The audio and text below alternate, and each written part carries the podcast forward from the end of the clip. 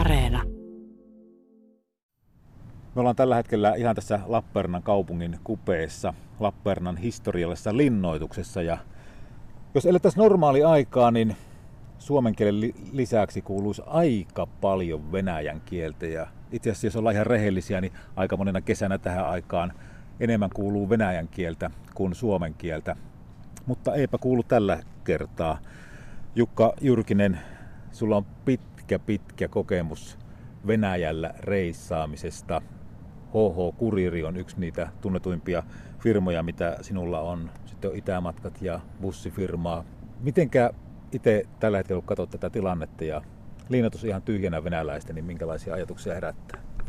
No onhan se tietysti surullista siinä mielessä, että kun ajattelee tätä Etelä-Karjalan ja Lappeenrannan niin kuin talouselämää ja liikkeitä, ravintoloita, hotelleita, kylpylöitä, palveluntuottajia ja kauppoja totta kai, niin kyllähän tämä heidän venäläisten ostosmatkailijoiden, lomalaisten pois jääminen täältä tällä hetkellä niin tekee aika isoa luvea tähän meidän talouselämään.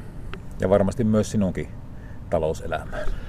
No kyllä se näin on, että Itämatkojen osaltahan tietysti, kun ei ole, rajat on kiinni, niin ei ole minkäänlaista liiketoimintaa ja hyvin pitkään tietysti tuossa korona-alkuvaiheessa, ennen kuin nuo risteilymatkat pienessä mittakaavassa tuonne Viron suuntaan alkoivat, niin bussifirmakin oli täysin nollilla.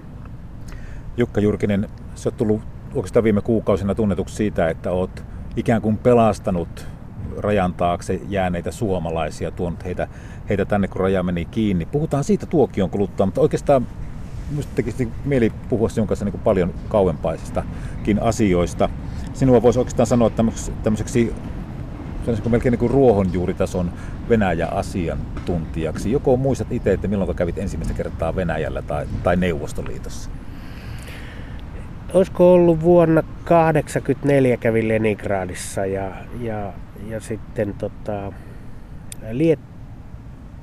Latvian Riikassa taisin tehdä jonkun neuvostoajan matkan joskus työporukan kanssa, että onhan siitä jo jonkin tovi mennyt. Silloin ei varmaan näyttänyt yhtään siltä, että maailma muuttuisi joskus sellaiseksi kuin se nykyään on, että Latvia on itsenäinen ja Neuvostoliitto on Venäjä. Näin se on, ja muistan silloin muun muassa silloin Latvian matkan, Riikan matkan aikana, niin paikallisessa kuppilassa siellä ensimmäisiä kertoja erittäin hyvällä venäjän kielen taidolla, niin ihmisten kanssa juteltiin. Aiheena oli muun muassa perestroikka ja mitä siinä tapahtui. Mitä keskustelitte? No, että mitä perestroikka tarkoittaa ja miten se näyttäytyy sitten sillä hetkellä ja tulevaisuudessa niin paikallisten elämässä. Sulla on siinä mielessä kiinnostava tämä elämä, että olet ollut muun muassa Imatran kaupungin matkailusihteerinä silloin joskus 80-90-lukujen taitteessa. Oliko silloin jo niin kuin minkälaisia näkymiä tuonne rajan taakse? Että nykyään matkailua yritetään tehdä paljon myös niin kuin Svetogorskin ja sinne päin ja hyödyntää itärajaa, mutta oliko silloin vielä mitään? No kyllä sinällä oli, että neuvostoryhmiä, jotka oli hyvin niin kuin keskusorganisoituja, niin Imatra oli onneksi yksi kohde jopa silloin jo neukkumatkailijoille. Ja totta kai sitten työn puolesta niin tämä kaksoiskaupunki ajatus ja toi lähialueyhteistyö Imatran ja Svetogorskin välillä oli käynnissä, ja tietysti osallistuttiin myöskin matkailupuolelta niihin kuvioihin. Kyllä se oli tosi mielenkiintoista. Mitä näiden venäläis- tai neuvostoliittolaisryhmien kanssa tehtiin? Minkälaista se oli, kun sieltä ryhmä tuli vaikka Imatralle? No heillä oli majoitusta, ruokailua järjestetty, kaupunkikiertoajelua ja tämmöistä normaali turistiryhmän matkaohjelmaa. No, kuulostaa kieltämättä ihan samalta kuin vaikka nykyään lähtisi ryhmämatka käymään vaikka Viinissä, niin ensimmäisenähän sinne mentäisiin vähän syömään ja kiertoajelulle katsomaan nähtävyyksiä. Kyllä, ihan normaali kuvioita. Ne tosin oli kaikki ryhmän palvelut jo etukäteen maksettuja. Jos en nyt ihan väärin muista, niin kyllä ne ryhmän jäsenet oli sitten jotakin etuoikeutettuja ihmisiä, jotka siihen maailman aikaa pääsivät ulkomaille matkustamaan. Pääsikö suomalaiset käymään Svetogorskissa? No kyllä joo, että kyllähän siellä tätä työmatkailua oli silloin, kombinaatin näitä tehdasprojekteja tehtiin ja perusparannuksia ja tämän tyyppisiä. Että kyllä se rajaliikenne siitä Imatra-Svetogorskin välillä oli jo ennen kuin raja tuli kansainväliseksi. Jukka Jyrkinen, sinä olet Imatralla itse syntynyt ja käynyt siellä lukion. Kyllä. Missä vaiheessa tämä Venäjä rupesi niin kuin tulemaan sinun mieleen? No, lukiossa mä luin venäjää, mutta en hölmökirjoittanut sitä ja siinä tuli ne ensimmäiset opit venäjän kielestä ja totta kai sitten jonkun verran tuli Neuvostoliiton matkailua harrastettua sitten lukioaikana ja sitten työporukoitten kanssa. Jos nyt pystyisi niinku uudestaan aloittamaan opiskelut, niin olisitko aloittanut venäjän jo paljon aikaisemmin? No sanotaan, että varmaan niin olisin panostanut siihen venäjän kielen opiskeluun vähän paremmin kuin silloin. Silloin siinä oli semmoinen 13 vuoden jakso lukion jälkeen. En hirveästi venäjää aktiivisesti puhunut, mutta sitten kun alkoi nämä matkailukuviot, niin totta kai rajanpinnassa kun ollaan, niin venäläiset on tavalla tai toisella siinä mukana ja huomasin, että kylläpä siitä venäjän kielen taidosta olisi ollut hyötyä, mutta onneksi sitä sitten tuli itse opiskeltua ja sanotaan, että auttavasti puhun kyllä venäjää. Niin, sinulla on vaimo Venäjältä, että sait niin kuin kotiopettajan, jos näin sanoo. No kyllä se näin on ja silloin eritoten tietysti oli semmoista intensiiviopiskelua, kun pari-kolme ensimmäistä vuotta kotikielenä oli venäjä, niin kyllä siinä totta kai oppii. Minkälainen oli ajanjakso Helsingissä? Olit siellä matkatoimistopuolella? Se oli erittäin mielenkiintoista, että oman yrityksen puitteissa ensin muutin sinne 1996 ja sitten 2001 myin sitten osakkuuteni sen aikaisesta Venäjään erikoistuneesta matkatoimistosta ja sitten iso asiakkaamme sitten pyysi heille töihin Venäjän YVY-osaston johtajaksi ja siinä meni kymmenkunta vuotta sitten sitä työtä isossa liikematkoja erikoistuneessa matkatoimistossa. Tässä vähän niin kuin historian asiat tulee koko ajan niin kuin uudelleen muistiin, kun sanot tämä IVY. Asioissa. Olen unohtanut melkein, että semmoiset kuin IVY-maatkin oli jossain vaiheessa olemassa. Näin oli joo, ja meillä se kuului vielä toi Baltian maatkin siihen, vaikka kyllähän ne sitten jo 90-luvun alkupuolella oli itsenäistynyt, mutta se matkailu, kaupan käynti ja varaussysteemit ja muut oli vielä sitä neuvostoaikaa vielä niissä ensimmäisillä vuosina. Jukka Jyrkinen, HH Kuriiri on aika mielenkiintoinen firma ollut niin pitkään, kun se on ollut olemassa vuonna 1990 jo perustettu. Sinä et tosin ollut sen perustaja, vaan koko firma on ollut niin semmoinen, että sillä on ollut jonkinlainen asema Lappeenrannasta kuljettaa postia Pietariin saakka, kuriiripostia ja henkilöitä. Aika mielenkiintoinen kaiken kaikkiaan koko niin kuin yrityksen konsepti. No joo, Hannu Hakko, kun perusti yrityksen, niin hyvin nopeasti sitten tietysti liike-elämää oli myös tuossa naapurin puolella, Pietarissa, Moskovassa ja muualla. Ja hänellä oli taksioikeudet heti silloin alkuvaiheessa, että postia vietiin ja ihmisiä siinä samalla. Minkä tyyppistä? Tai onko sitä miksi postia? Kyllähän posti kulkee, pistää postimerkin ja näin, niin kyllähän se menee. No ehkä se sitten kuitenkin oli sitä, että yrityksillä oli ehkä ne tarpeet vähän nopeampaa postinkulkuun kuin mitä oli Venäjän postiliikenne. Ja sitä se kyllä vielä osittain on edelleenkin. Että asiakkaat kertoo, että posti on hukkunut matkalla, että jospa käytämmekin teidän palveluita. Ja iloinen yllätys tulee joko puhelinsoitto tai sähköpostiviesti, että miten se voi olla nyt jo perillä. Ja oliko näitä, että viette ihan perille saakka sen postin sinne, minnekä asiakas haluaa? Kyllä, yritysosoitteisiin viedään tosiaan sinne osoitteeseen asti.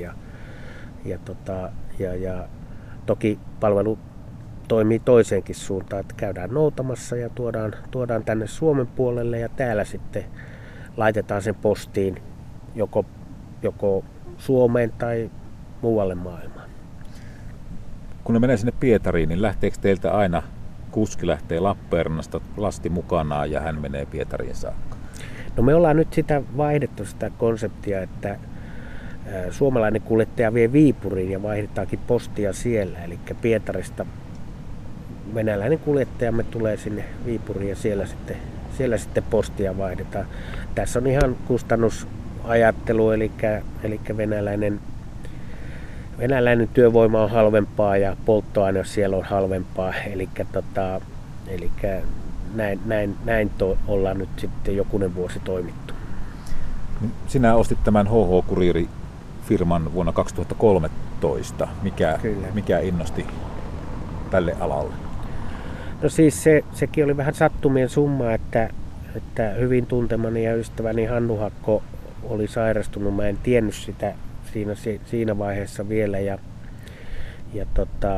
yritys oli myynnissä ja muutamien tuttavien kautta sitten kuulin, että HH Kuriiri on myynnissä, ja sitten ilmoittaudun yhdeksi ostajaehdokkaaksi ja semmoinen puolisen vuotta siinä meni, kun sitä kauppaa sitten hierottiin ja ostajaehdokkaita valittiin ja tulin sitten valituksi. Oletko itse laskenut koskaan, että kuinka monta kertaa olet tähän päivään mennessä käynyt Venäjällä ja Neuvostoliitossa yhteensä? En pysty sitä arvioimaan tai laskemaan. Pitäisi ihan istahtaa pöydän ääreen ja alkaa räknäilemään, mutta vuodesta 1994 alkaen on melko säännöllisesti käynyt omalla autolla tai myöhemmin sitten linja-autolla Venäjällä, ja nyt tietysti nyt nämä niin sanotut koronakuljetusten aikaa, niin tuolta maaliskuun lopusta, kun juhannukseen asti ajaa joka arkipäivä, vie postia ja ihmisiä, auttaa heitä tuosta rajan yli, niin kyllähän niitä kertoja tietysti kieltämättä tulee aika monta. Niin, tämä vuosi on ollut kyllä aika huikea, jos ajatellaan sinunkin yritystä, joka niin kuin perustuu siihen, että matkustetaan Suomesta Venäjälle ja Venäjältä Suomeen. Ja sitten tuli tämä korona ja alkoi tulla päätöksiä siitä, että Suomen ja Venäjän välinen raja menee kiinni. Minkälaisia ajatuksia silloin päähän tuli? No kyllähän se tietysti kieltämättä aika yllättävä ratkaisu oli ja nopea ratkaisu siinäkin mielessä, että ilmoitettiin vaan 1-2, että rajat on kiinni ja rajan yli ei junaliikenne kulje, ei bussiliikenne kulje. Meilläkin on yrityksessä on reittiliikenne Viipuriin Lappeenrannasta, se seisahtuu. Lentoliikenne myöskin, niin kyllähän siinä niin kuin kaikki oli vähän ällikällä lyötyjä. Että mitäs nyt tapahtuu? Pelottiko? No ei mua sillä tavalla pelottanut, mutta alkoi jo heti tietysti tuttavat ja ystävät kyselee, että miten tämä nyt on. Ja totta kai heti niin kuin Venäjän paikallinen konsulaatti ja Helsingin suurlähetystö reagoi tähän, koska heillehän tuli kansalaisilta hirveästi viestiä, että miten voitteko auttaa ja miten on mahdollista palata takaisin Venäjälle. Ja samoin tietysti Pietarista Suomen Pietarin pääkonsulaatti otti yhteyttä, että nyt olisi tarve kyllä tämmöiselle välttämättömälle kansalaisten niin kuin maahan palauttamiselle. Minä lauseena se siellä rajavartiolaitosten niin kuin ohjeistuksissa on, ja vähän niin kuin sattumien ja tuttavuuksien ja yhteyksien kautta niin minua siihen tehtävään kysyttiin, ja totta kai en minä voi olla kieltäytymättä silloin kun ihmisiä täytyy auttaa. Niin siinä tosiaan kävi sillä tavalla, että sinne jäi niin kuin suomalaisia ja ulkomaalaisiakin, jotka ei niin kuin yksinkertaisesti päässyt rajan yli. Mutta miksi sinä pääsit?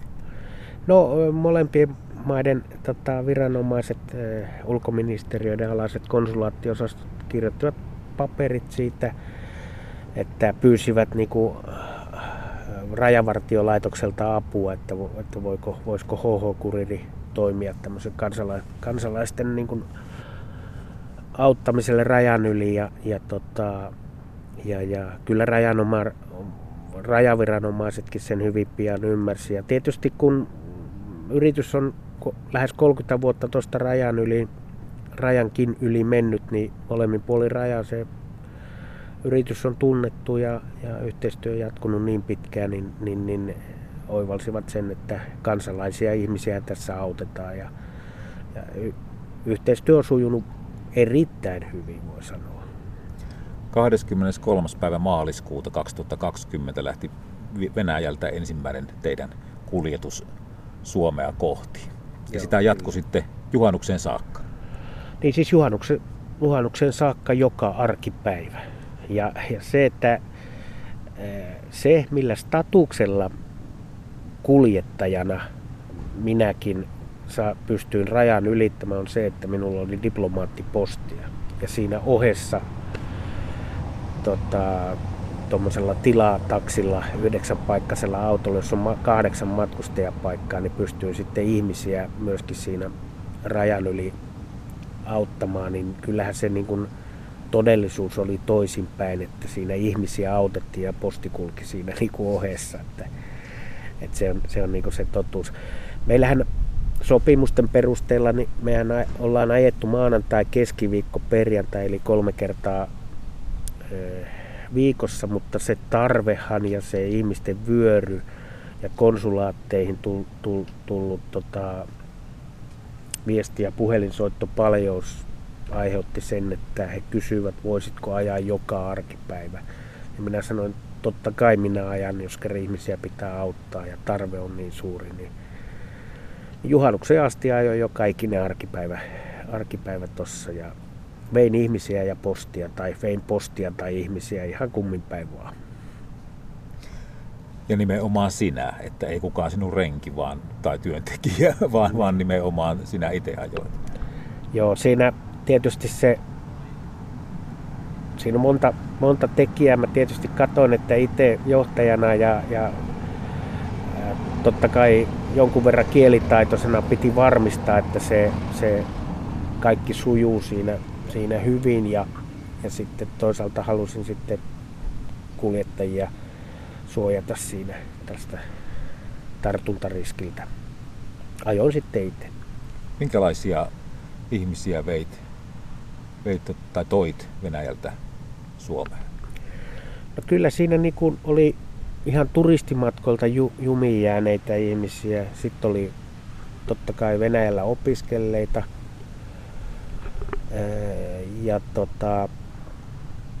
Ja työntekijöitäkin, jotka palasivat sieltä sitten, jos puhutaan niin kuin suomalaisista, mutta kun Suomen Pietarin pääkonsulaatti oli semmoinen organisaattori koko EU-kansalaisille, niin sieltä tiedusteluja ja kaiken maailman EU-kansalaisia sitten alkoi tulla.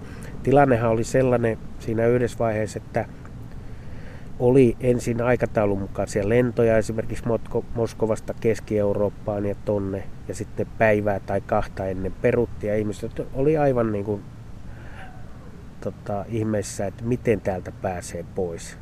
Ja sitä kautta niitä sitten tuli meidän kyydissä, ja hehän meni sitten, jatkettiin vielä Lappeenrannassa niin kuin transit-matkustajien heitä tuonne Helsinki-Vantaan lentoasemalle.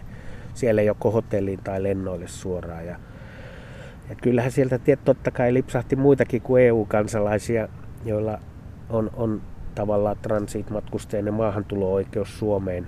Eli siellä oli amerikkalaisia, kanadalaisia, brasilialaisia, japanilaisia, hongkongilaisia, australialaisia, uusiseelantilaisia ja vähän kaiken maan kansalaisia, mutta eipä siinä mitään, autetaan kaikkia ihmisiä yhtä lailla. Entäs sitten toisinpäin, Suomesta Venäjälle? Onko sinne ollut kyytiläisiä? On ollut myös toisinpäin kyytiläisiä ja siinä alkuvaiheessa, kun se tilanne oli vähän outo ja pelottavakin, niin jos nyt ajatellaan niin kuin sitä, että mitkä ne ensimmäiset tautitapaukset meillä Suomessakin oli, niin nehän oli kiinalaisten turistien tuonne pohjoiseen leville ja muualle tuomia tapauksia. Ja siellä muun muassa oli, muistan yhden venäläisen perheenkin, joka peloissaan sieltä leviltä sitten lähti. Liikenneyhteydet oli jo sitten heillä kotimaahan jo suljettu ja he tulivat sitten minun kyydissä ja kertoivat, että leviltä he on tulossa, että he haluaisivat nyt vaan kotiin täältä. No tässä voi sitten kuvitella, että kun olet ainut tämmöinen, joka pystyy ihmisiä kuskaamaan, niin sitten hinnat on myös sen mukaisia, että voi pyytää ihan mitä tahansa, niin nousiko hinnat? Ei noussut. Elikkä ihan samoilla taksoilla kuljetettiin. Minun mielestä noin yleisesti niin olisi ollut ehkä moraalitonta siinä kohtaa jotakin taksoja nostella. Ajettiin samoilla hinnoilla kuin mitä meillä oli siihen kiaskin ja normaaliolosuhteissa. Se tietysti auttoi hyvin paljon sitä, että molempien maiden konsulaatit koordinoi niitä kuljetuksia ja niitä matkustajia. Eli Venäjän Lappeenrannan konsuli täällä Andrei Matvejev ansiokkaasti hoiti sitä varausliikennettä tuonne Venäjälle päin, ja sitten Suomi-Pietarin pääkonsulaatti, siellä oli oikein tämmöinen tiimi, joka hoiti niitä erittäin ansiokkaasti ja koordinoi sitten niitä ihmisiä toiseen suuntaan. Että se tietysti auttoi tässä todella paljon tässä, ja iso kiitos heille tästä avusta. Oliko näitä, sinä kävit Viipurista heidät hakemassa vai Pietarista?